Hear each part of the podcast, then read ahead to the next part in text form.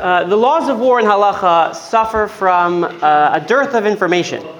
You have the psukim, and then you have a gap of a basically a few thousand years because war was not a very practical halachic question for most of Jewish history. So during the formative periods of, of halacha, war is not really mentioned. It doesn't have sections, uh, you know, in the Shulchan Aruch. There's very little in the Gemara. There's no specific Masechta about it. So a lot of the later stuff is from the, a lot of the, the modern stuff is really from Rabbanim after the formation of uh, Eretz Yisrael. Yes, at the, the later. there, was, there weren't a lot of wars on the Jews' behalf, but when halacha was first written, Rabbi Akiva lived through a war. Yeah, uh, that's true. Uh, but there's no, I don't know why, but there's no Masechta about it specifically. And in Sanhedrin, where it talks about it, has very few halachas. You're not going to find a, a, Mishnah that has, like, here the halachas of war. And you don't have a section in Shulchan Aruch. So it's true that there are some stuff, and there are people who live through war, but there's no, like, section halacha where you'd say, everyone's quoting from Maseches this, daf this. They're pulling it from, you know, stories in the in Tanakh and, like, inferring from there. As opposed to most other halacha where you have a lot more basically. But yeah, that's true. There were people who lived through wars, uh, but for some reason, the halachas of what they did in Bar Kokhba's revolt, it's just not mentioned as far as I know.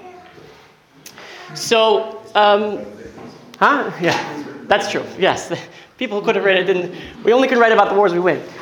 So, um, in the Torah, you have two main wars described. First one is called Arim um, Hakroivim, the close cities, cities that are close to Eretz Yisrael. And there the rule is you wipe out everybody men, women, and children.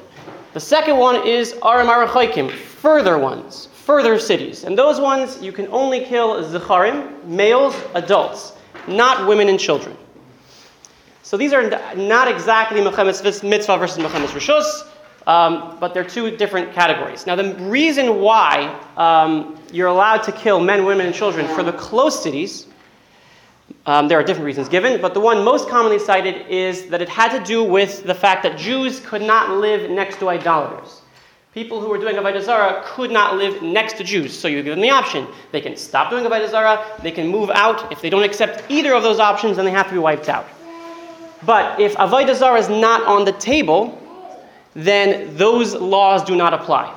And so for that reason, um, the Rabbanim of Eretz Yisrael do not apply the, the concept of Arim Kroivim, of nearby cities, to any of the modern Israeli wars. Because the uh, Avodah Zarah aspect of it, which was the justification for killing both men, women, and children, doesn't apply in our times. Why? Why is Avodah Zarah only worried about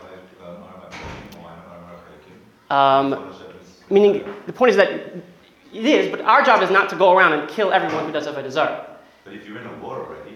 If you're in a war already, should you be specifically going on and doing it? Maybe, but the point is that you don't have to go out and say, I'm going to travel across the world to find everyone who's, who's being over on the Sheva mitzvahs. The goal, the, mitz, the mitzvah here was that within this border where you have to live, you can have Oivdei Avodah who are next to you who will then, you know, impact you. What was the reasoning of the modern day Rabbanim that it's not Avodah Zarah Because they're, they're not Avodah Zarah. The, I mean, maybe the Christians, but definitely not the Muslims. Um, so, some machlekes, yeah, maybe, but maybe the Christians, but uh, definitely not the, the, the, Muslims. So they mostly compare it more to Muhammad's of like fighting the Plishtim and wars like that, where the goal is really about um, protecting, um, not about other, you know, keeping your area separate. Yes, yes. So, right. Well, here and here's where Arim Rechakim and Arim Kroivim are not exactly the same as Milchemes Mitzvah and Milchemes Rishos. So when you're going to war defend Eretz Yisrael, defend the Jews, specifically Eretz Yisrael, defend Jews, it's according to almost all opinions, it's Milchemes Mitzvah. It's a mitzvah to go to war, but it doesn't mean it's a mitzvah the same way it's Arim Kroivim, close cities where you have to wipe out everybody. So the example of this um, was in 1982, in the Lebanon War. So Lebanon War, South Lebanon was ruled by the PLO, and they were for years doing different terrorist attacks and, and you know, attacking Israel. And then they attempted to um, assassinate the Israeli ambassador to Britain. And this was seen as casus belli, and they went in um, to Lebanon. At the time, Lebanon was kind of in a civil war. It had two factions. It had the Muslim faction, the PLO backed faction, and the Christian faction, the Phalanges. So they had a leader, Gemayel, who was very pro Israel. So Israel said, We're going to come in, we're going to wipe out the PLO, and we're going to put in power the Christian group, and then we'll have an ally on our northern border. Menachem Begin said, Peace for 40 years. That's what we're going to get. So Israel went in, and then a bomb derailed their plans. Gemayel and his cabinet were meeting in some hotel somewhere, and they were all assassinated uh, with a bomb. And this really changed the, the way that Israel viewed the war because now their main ally was very much in disarray. So they kept, you know, going in, um, trying to still kick out the PLO from South Lebanon. And at one point in the war, they came to um, two refugee camps, Sabra and Shatila. And those camps were known to be infested with PLO members. So Israel showed up and surrounded them. And then the, they said to their Christian Phalangia allies, they said, You guys go in and you clear them out. We will wait outside, make sure no one escapes. You go in. So the Phalanges went in and they massacred everybody. Um, went around and just killed whoever they found. The, the estimates in this massacre are anywhere between 800 to 3,500 people. Mostly civilians, elderly women, and children. And this also dramatically changed the vision of the war, where America, who had before supported Israel a lot more, pulled back a lot after this.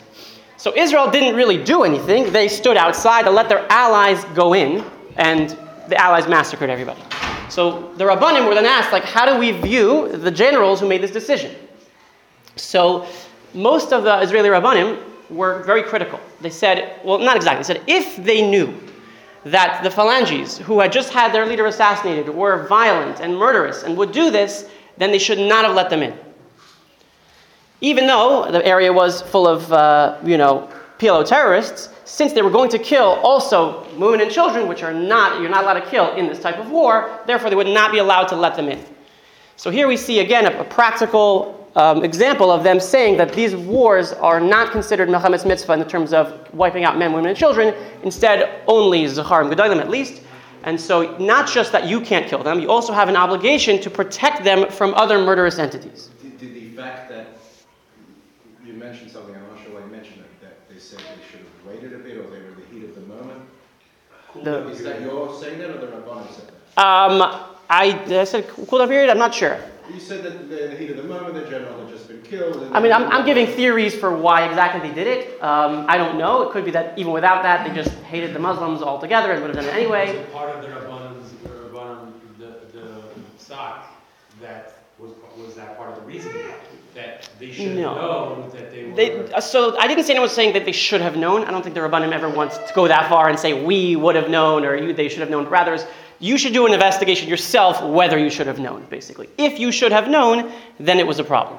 That's the, the, most, the most that I saw. Um, you can see that from source two. Years, and that's before, they go into that. Yeah. They were being Yes, there was. the. Yes, it was a very brutal Yeah, area and time. mentioned in the church, that's why they were pissed about it. Yeah. The, the Kahan Commission of Ethics found Israel not directly responsible. Yes, because the, the, because they were not presumed to know that they would have done it, basically. But the point is that if you would have known, you would have a moral obligation to protect enemy women and children. Not just that you can't kill them, you also have to protect them from other murderous entities that are your allies. So that's even further than just not killing them. That's the point I'm trying to make. Huh? Um, so it was Rav Avram Elkanah Shapira and um, Shaul Yisraeli. That's the ones I saw. Which are like the chief rabbi. Chief rabbis of Israel, yeah, yeah. That's mostly who I looked at as the chief rabbis of Israel. Do, do we place any weight on the fact that their um, employment is at will by the government? The chief rabbis of Israel? They- Yeah. I have no idea. I didn't, I didn't think that far. I just presumed that they're the, the rabbanim that we have that talk about it. In general, they aren't good. If I find a conflicting source, maybe we'll discuss it. But it, basically, everyone I looked at, the people who talk about it were the chief rabbis of Israel. That's, that's basically the rabbanim which speak about it. And everyone else said, you know, it's their job to, to, to rule that. Okay, so the question then becomes we know that targeting people who are women and children, um, who are not part of the war at all, is, is according to Choladeus, in our, our wars, is problematic. But what if they are in some way connected or involved? So here, the closest story we find is Shechem. So with Shechem, uh, was captured, taken to Shechem. Shimon and Levi come in and kill the entire city.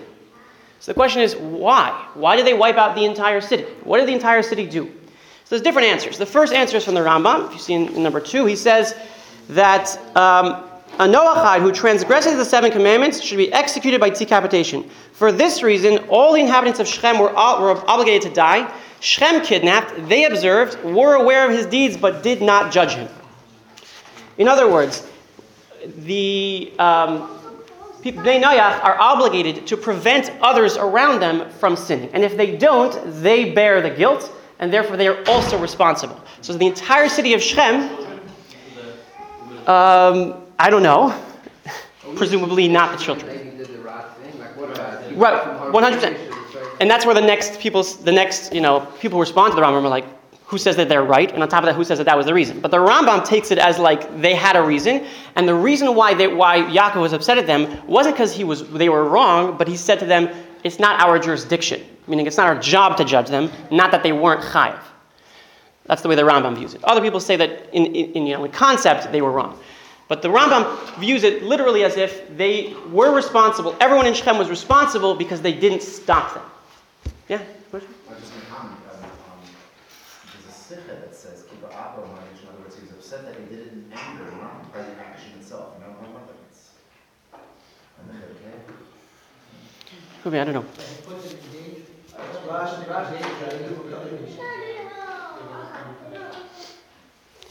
Um, either way, so that's the Rambam's the Rambam's vision. The the Ramban disagrees, and he says that um, that's not the reason.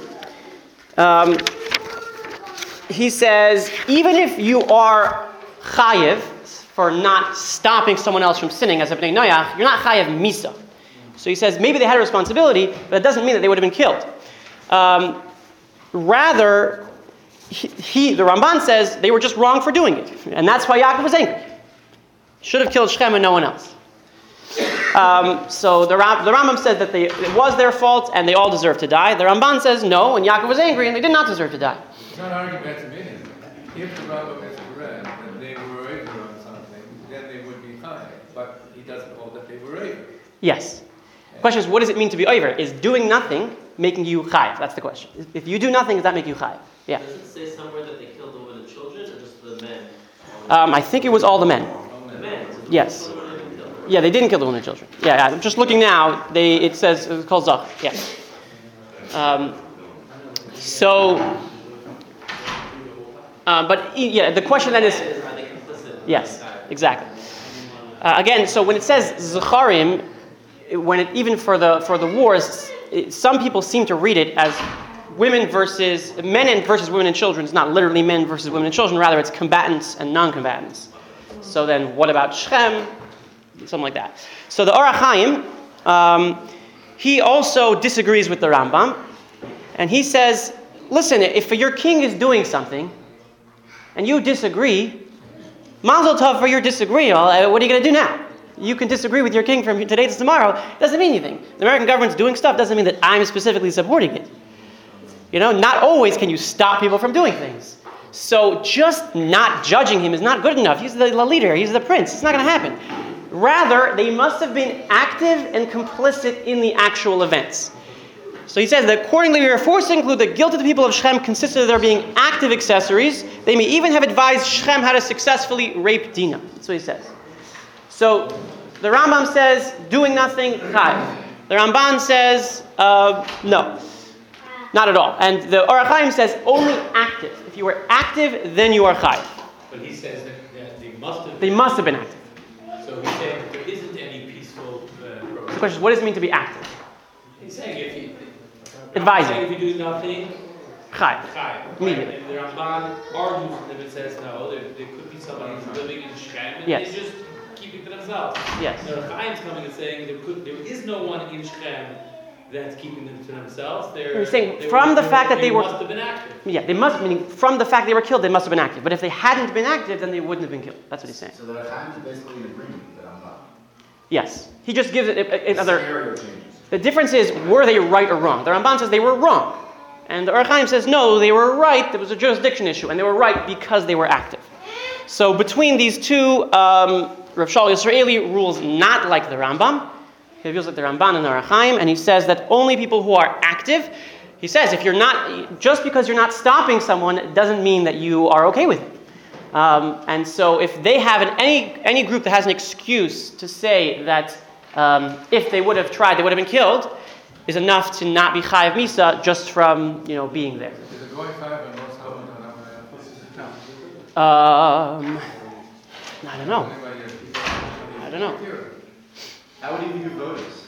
Hmm? How would you view voters? That's an excellent question. If it seems like that would be active, I mean, if you voted Hamas into power, that would be an active um, thing because they're very clear about what they're going for.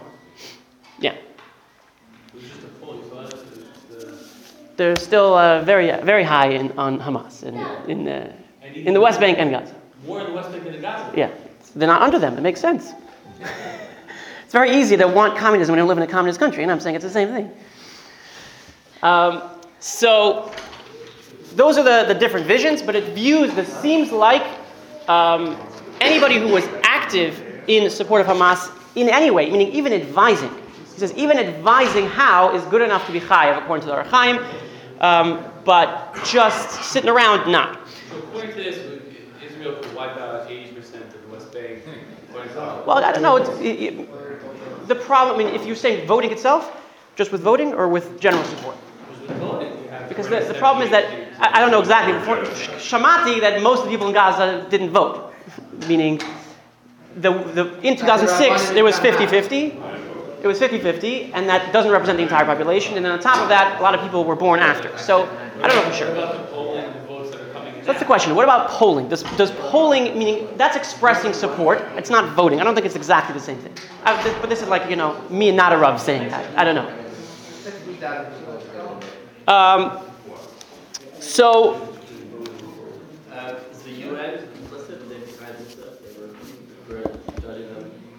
for doing what? Like, if- is the UN's If the UN, let's say, if the UN, let's say, uh, puts a school in that's spreading this stuff, then maybe. But I don't know when you say UN. I don't- uh, you have to say that's a very broad statement. The, the which arm specifically the people who are doing it will don't know. I don't know. But there's definitely someone who is responsible you within the UN. ahead, sure the army will stop voting. Um, that's true. The question is, you, you will be allowed to. I don't know. I don't know if you'd be allowed to. Maybe. Shoot first, track. ask questions later. Is that right? We're getting off track. Yeah. Okay. So, um, what does it mean to help? So again, Rav Shaul Yisraeli he discusses um, what does it mean to help. Giving food or supplies is considered active helping. So uh, anyone who is supporting, even just by bringing water, by doing stuff like that, is also going to be chayiv misa as part of the assistance program there. The question is, what if they are assisting everybody, including you know the enemies? then I didn't find anybody who talks about it. But it's hard to imagine that that, that, that is exactly the same thing. Because then it's not active, it's passive. Meaning I'm doing it for everybody, I'm not actively doing it for these people specifically. But uh, that's my theory. I don't know for sure. You have a store open. A guy walks in and buys. He's from Hamas. Did I do anything? Should I have refused service to him? Meaning, the, the, Well, the, me talk about an actual case. Right now, the UN Yeah. is bringing in foreign aid, foreign aid, foreign aid. Yeah. And they know, at least now we know that they knew that most of it was going to Hamas. We even knew that. yeah. So are they Zionists or not? I don't, I, don't, I don't know enough to answer that question. I mean, they could argue and say that we are not bringing it for Hamas. Hamas is taking it. And so that's us, that's them, not us. We're not trying to bring it to And Hamas. then, and then that works the first time, then what happens the next time? Right. I mean, it's always the same, always the same defense. So you want to say it's like the archives? Right, I'm saying that's not good. I don't know. I don't know for sure that's good enough to be active. So Shlomo Yisraeli says giving food or supplies is active. The question is, is bringing supplies for everyone that you know they will take considered active? I don't know the answer to that question. Um, there is a dissenting view here, who is Rav Shlomo Aviner, who is the um, he's a Rav, not, not a chief rabbi of Israel, but he's a Rav in Eretz Yisrael who wrote multiple books about this. He wrote a Shut Intifada, and uh, yeah, he's a very he's a settler. Yeah, he's a settler, pro-settler rabbi, and so he says in war we never differentiate. He says all of the questions are only like after you've won. or once the people have already been captured, or when it's not. Well, in war, differentiation is out the window. When it says killing women and children, it means after you won already. And so, um, so he gets it from the he gets it from the following. He says that during the um, I think it was can you remember? Um, it was a war with Amalek. It was Shaul. Shaul went to war with Amalek. And before he went to war, he sent a message to the Bnei Yisrael, sons of Yisrael. He said, Leave the Amalekites because I'm coming in to kill them. So he says the fact that he warned them meant that if he, they stuck around, they would have been killed. So most, most of the Rabbanim say that means that there was a chance that they would be killed because no one's certain. And therefore, the real lesson is that you have to warn people who, who are deserving of, of protection. He says the opposite. He says the, the lesson is, is that we would kill them because we don't ask questions when we're in war. You can never know who is or is not a combatant. One guy who wasn't a combatant, and the next minute is a combatant. You kill everybody and you ask questions at the end whether or not you should. That's uh, Shalom, Shalom Aviner's vision. Actually, how it's happened. And historically, yes. Oh, that, that's how war is. Well, the not Well, would be, would be Depends which war. Well, this Not- war, This war, they, I presume that they're doing information and then going into areas where they know there's information. when they're making combat combat in Gaza, Right. you- there is a huge lack of communication. They're using AI now. No, no, no, no. People are- Right, well, 100%. Units that are, that are firing at each other and not knowing after two hours that Right. there are people. Right, exactly. Friendly fire is incredibly common in all wars. No, 100%. The idea that, that people who are, who are innocent will be killed in war is 100%. The question is if I see somebody who, I, who looks to me like a non combatant, that's the question. Right now, in that moment, Shlomo says he might become a combatant in two minutes. If he's in the area, that's it. And most other owners say no, at that point, you have to make the decision whether or not he's a combatant. Or I guess we'll go with women, because maybe his harem includes all men. But let's go with, with a woman. So nowadays, it's, it's harder 100%. I know, that's why most people say that the Scharim versus, Nik- versus Nashim is more combatant, non-combatant. I just don't, I don't want to like make any statements that are not with- of With white flags, and then they approach them, and then they up. No, exactly, exactly. We, we are not sexist here, we believe in female fighters. But also they're sending kids out with guns. Yes, also. 100%. So, um, Shlomo Aviner, but he's alone, no one. so, uh, you know, he's not that far from everyone else. I mean, he's saying that, as far as I can tell, he's the only one who's like, we never check at all. Um, but at, most other people will say similar things of like, we create safe areas, and then everyone in this area is presumed to be a combatant until we know otherwise. Which is what Israel's trying to do. Right, exactly. All this out. Yeah. Yeah, but that's in halacha, to create a, Yeah, well, that's the thing. I'm going to get there. that- It's like, maybe not, actually. That's what we're going to get Sure, to. that's what he's doing from Amalek. Yes. Yeah. Other will say, it's, I mean, the question is, he's implying it's almost like a, a vada. Like, you're there, we're going to kill you. If you're there, we're going to kill you because we don't know. Other people say it's, it's a safek. If you're there, we might kill you. But all discusses the human shield. technically, Well, sh- that's the next section. Human shields, it's, it's in here. But does he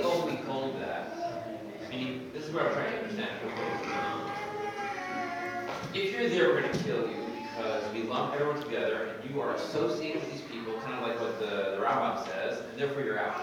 Or is it because we can't distinguish?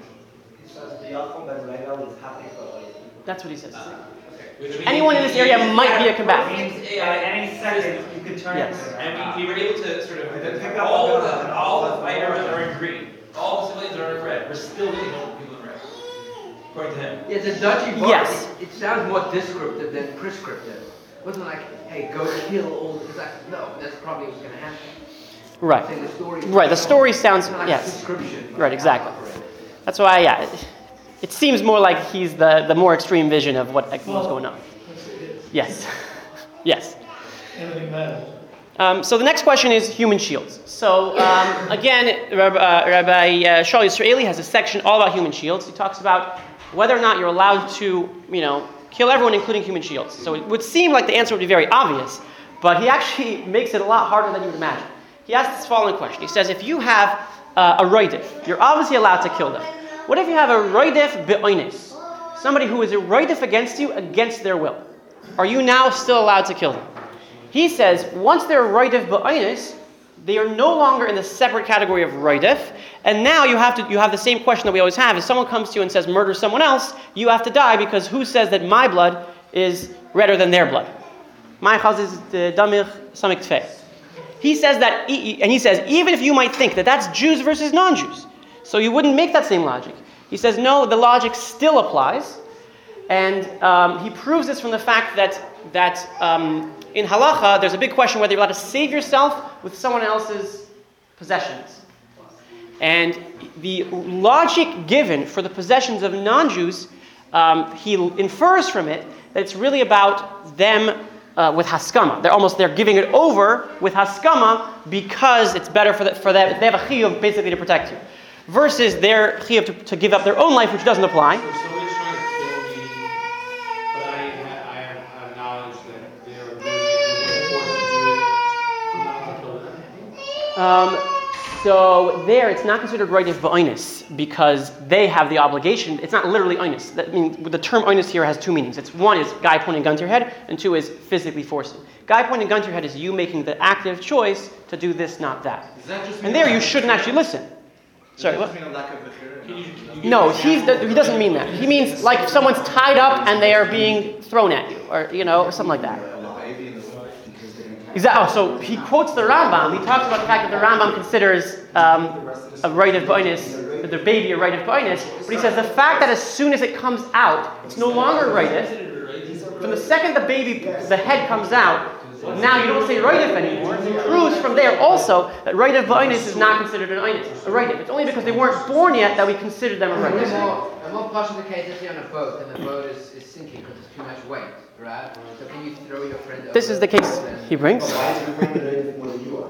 Well, we're- I'm stronger than you, so. You're, you're And I'm rated for as you, so call down and back. I'm gonna throw you over. equally minus, again, you're equally relative to each other. Well, but the guy with me, I'm just saying that's an example of a rated for Yeah, he, roidif ba'inus doesn't mean that you're choosing because otherwise something bad will happen. At least the way he's describing it.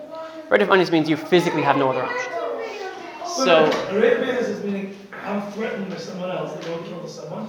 so he wouldn't say he said there your obligation there is to kill the person coming to kill you, Get killed. to get killed. So therefore, you're not a roidif ba'inus. Right of honest is you're physic like uh, you know you're physically being dragged somewhere and with a bomb strapped to your chest, you know something like that. Yeah, exactly. So it's not like you can say, I would rather get killed than have kill person. It's just you're- Right. Yes, exactly. So that's when the person getting attacked should get killed. Well, no, he says from he says just we're getting too too far ahead. He says roidif alone is not enough of a justification to kill human shields, even if they are non-Jews. Why not? Huh? Why not? So he says first of all they're not considered the get they're not the together of roidif because they're roidif b'inus. That's A. And B, Jew and non-Jew also doesn't he doesn't it's not a differentiation in halakha.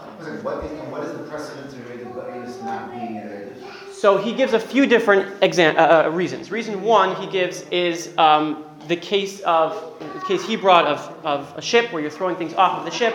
If you can use someone else's objects to save your own life. And he says the only reason that you're allowed to there is because of haskama on their part, agreement on their part. But without that agreement, you would not be allowed to. That's what he infers from it. He says the only reason you're allowed to use their object is because of haskama. And they wouldn't agree to be thrown off the boat. Right, and they wouldn't agree personally to be thrown off the boat, and therefore you're not allowed to. There, so there, there's no haskama on their part to. object has a value, a, a, a Yes. finite value, and you can always replace it. Yes. Life is, is. Correct, but there's life on both sides here. But the main, I mean, I- the main point that he infers is that the the fact that we don't just say, well, listen, it's a rightif. What do you care? Why do we have to come up with an explanation? The fact that we have to explain the reasoning is because the guy is giving haskama for you to throw his item off the boat implies that without haskama you wouldn't be allowed to. And so he says, kal v'chaimer to life itself. Was it That Shapiro it's uh, no, it's Shaul Yisraeli. It's Oh, after Katrina, a whole bunch of court cases, though. People got like, kind of spot out, so. no. No. No. So, ultimately, so, so practically speaking, human shields. No, no, so we're still, we're not the last section of it yet. He's going through different theories and, and rejecting it. So then he says, um, so neither of those work. He says the final reason why you're allowed to kill human shields is based on a kuntrasachar of the Alter Rebbe. The Alter Rebbe has the following question. He says, you go to a slave market, and a slave is being sold there. Are you allowed to buy the slave? That slave, you know, let's say Roman Empire, they conquered some Etruscan person and put him up for sale. You're allowed to buy them, according to, you know, it seems like. But why? The Roman government that went and invaded the other country are just a bunch of thieves. So, why are you allowed to buy slaves that one country conquered from another country? It's hamastus, that's just theft. And then you're buying from a thief, which you're asar upon to halacha.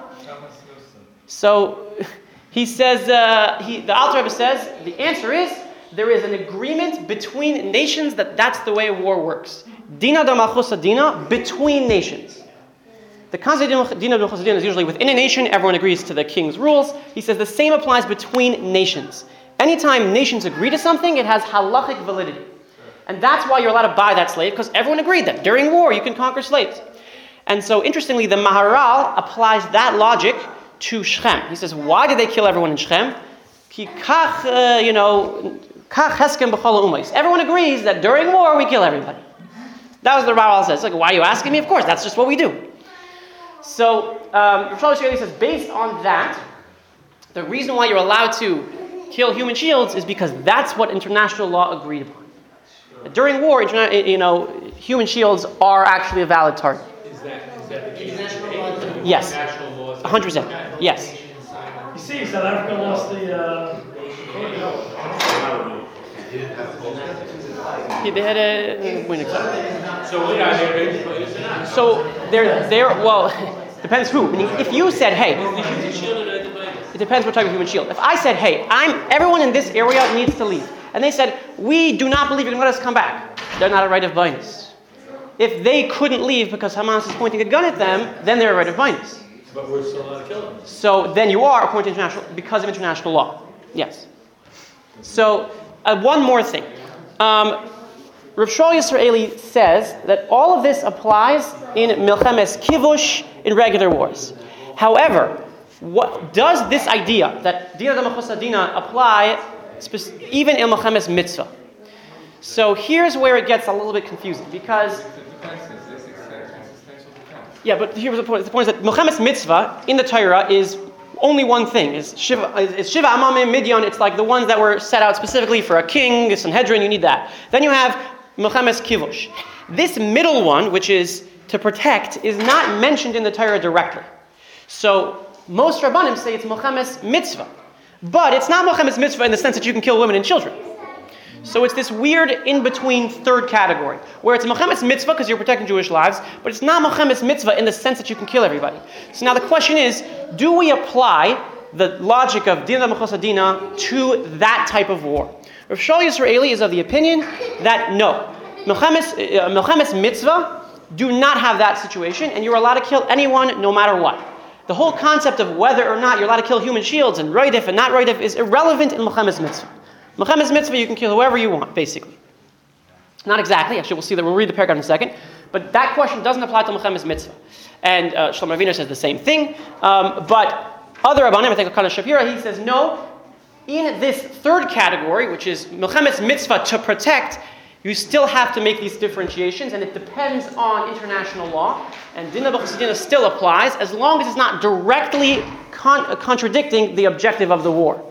So if your objective of war is to uh, wipe out an enemy, so if the international law is preventing you from doing that directly, then you don't have to listen to it. But if there's a way to make them both work together, then you do have to follow both. So basically, you have in the modern law, in the current war, which is a Milchemes mitzvah lachol adeis, um, you have that basically the two opinions. Either it's Milchemes mitzvah and therefore you can kill basically anyone you want, any human shield, um, or not.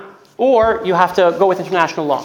So if you read uh, Shaul Yisraeli in number five, he says, um, what comes out of this is that anytime you're fighting against the enemies of the Jews, call Asanu Pega, any disaster, any, any casualties that happen um, to them, to their children, they are the ones who are responsible. We do not have any responsibility, they are the ones that killed them. Um, However, however, lechatchila tzonu. But to directly go and attack women and children, this we never find except for Chet Avodah uh, In number four, sorry, number four. So that's his, the conclusion of his section about this is that since he views it as Milchemes mitzvah, you, if there's literally one Hamas member and a thousand civilians around, you were allowed to go and destroy the whole place. Um, because it's considered a Milchemes mitzvah. According to Colonel Shapiro, you'd have to do the international law thing, which was they would require you to make a proportional calculation of whether you needed to actually kill all the civilians. What about, Yeah, next now we That's, can read the next that's the Huh? The international Read the goal. next Rambam. The next Rambam. Yeah. So yeah, I want to get to the next Rambam in a second. Because Rav says the Rambam doesn't apply. Says the Rambam doesn't apply. Yes. Now we're finding out Monroe was, involved, and Red Cross was involved, can you just assume at this point, like, involved? I mean, there, there are, there are, I was there at the, at, at Kingsbury, where they came in from. I mean, there people talking, they said, women and children crossing So like, who, who's considered innocent? Exactly. Uh, that's a good question. I don't know, and um, honestly, I don't know who's qualified to make that exact calculation. Um, it, to me, you ha- it's always a question of at what point is your sample representative? That's that's the larger, always the question. And so there is a statistical analysis for this of what at what point is, is the is the is the, is the sample um, representative. But when you have a self-selected sample, which is the people that crossed, then it's not representative inherently. That's So, huh? Nazi Germany. So even without saying, I mean, yeah. So you said, hey, look, that guy did it. How, What's an Ohr HaChaim? what's What's an Ohr HaChaim? you- you'd have to do I'm something. saying that I I would otherwise have been, like, I just had to follow it. No, what I'm saying is more than that. That's what, that's, that's justification for, they sat back. But here, I'm saying. No, these people, everybody, everybody's No, involved. no, he's participating, that's Ohr HaChaim. Right, As long as you're active participants, you for sure are. He's saying active. They themselves are agree. The question is, at what point are the active participants representative of the population? Exactly. And so I haven't seen anyone who's, who makes that sort of calculation, who says, now we know if we can get 30% of the population to do that, we know everyone. Um, Shol- you know, that we've got Shlomo Aviner who says, like, yes, kind of, in an area where wars is happening, basically. Um, so, Did you have to Roy? That's a good question. well, we, what do we know? So what, I thought about this. Okay, if you have a guy who's. How do you know what- what's, No, what's it- forced on one side? So the question is, it's very hard to calculate. So I was thinking, there is halachas of a murderer runs into a group of 10. Was it a what? a group of 10 people. Or six murderers group into a group of four people, and now there's now there's a roy of murderers, but you don't know. You're not allowed to kill them. Chayav misa, yeah. So th- we have those halachas, but the problem is those halachas probably do not apply to war. So I, I, I, I, I hesitate to make you know inferences from that type of halacha to war. How also the But- rivers, how can you calculate rivers on famous? How do you know how many of them really? What, what is, what, what is, Right. what is the Allah? What is the Allah? Hmm? It's- you, you can't kill them. Okay. Yeah. You can no, you hold them in prison. You hold them in prison. When do we see, how- when do we see majority rule? That's like, that's according to the law. Meaning, y- y- yeah. But in many cases, you put somebody to death because of Roy. You think that after the fact, it's determined, that's determined If whether, Hazar is become Goyev, then yes. that's just to determine where the, whether he was guilty or not. Not. No, that's what it, you're confusing Besdin and the Rev, and then the yeah. Two different things. It's in Okay. the Besdin that there's twenty-three out of twenty-one, uh, out of. Then So- there's, in the evidence, how many go here, how many of them are actually murdered? All right, the next section is a specific halacha of war, which uh, the Rambam quotes and the Ramban actually listed as, an, as a separate mitzvah, which is that when you go to besiege a city, you're not allowed to surround it on four sides. You have to leave one side open. And there are two reasons given for this halacha. Either the reason is um, because it's actually a military reason. If you surround the city on all four sides, they will fight to the death. So you're cornered a badger, and now they fight harder. So when you leave them a way out, you're actually helping yourself conquer the city because they will be quicker to abandon it.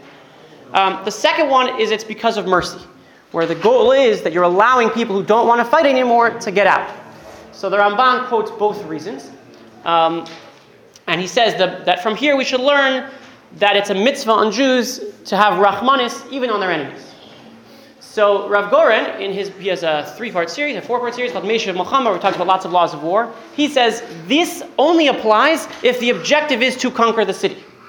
If your objective is to conquer the city, then yes, as soon as they leave, you've won. So let them go. If your objective is kill this specific population group, then leaving that side open actually counteracts the objective that you're doing. And so he says it doesn't apply to the modern wars that we're dealing with, which is we're not trying to conquer the territory specifically, we're trying to wipe out a specific population.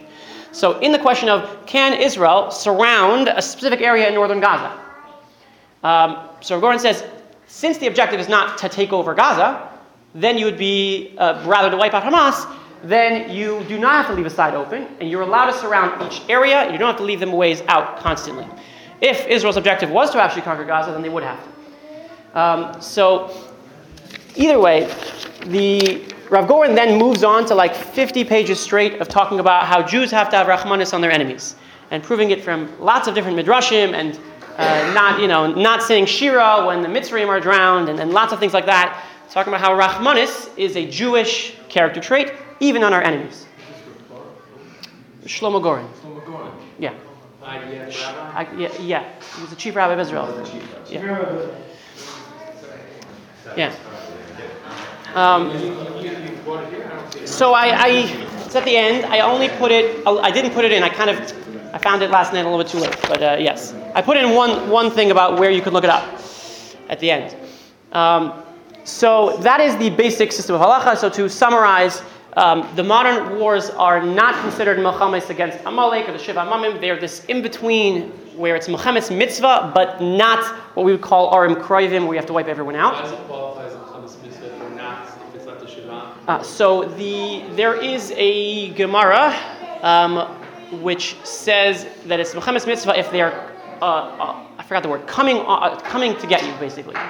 So um, based on that, everyone says if you're doing it to specifically defend Jewish lives, then it's Milchemes mitzvah. And then the question then became like, how active does the threat have to be? So in the 1982 Lebanon War, there was actually a, like a three month period of silence along the border before Israel went in. So that's where the Rabbanim of Israel split. Half of them said three months period of, of silence means that it's not Milchemes mitzvah. Others said, well, they're stockpiling weapons to do what they want to do, so it is Milchemes mitzvah. Um, so there, there was a machlaikis, um, but it, today it's for sure l'chol day is Milchemes mitzvah. It's for sure l'chol day. So um, that's why it's Milchemes mitzvah.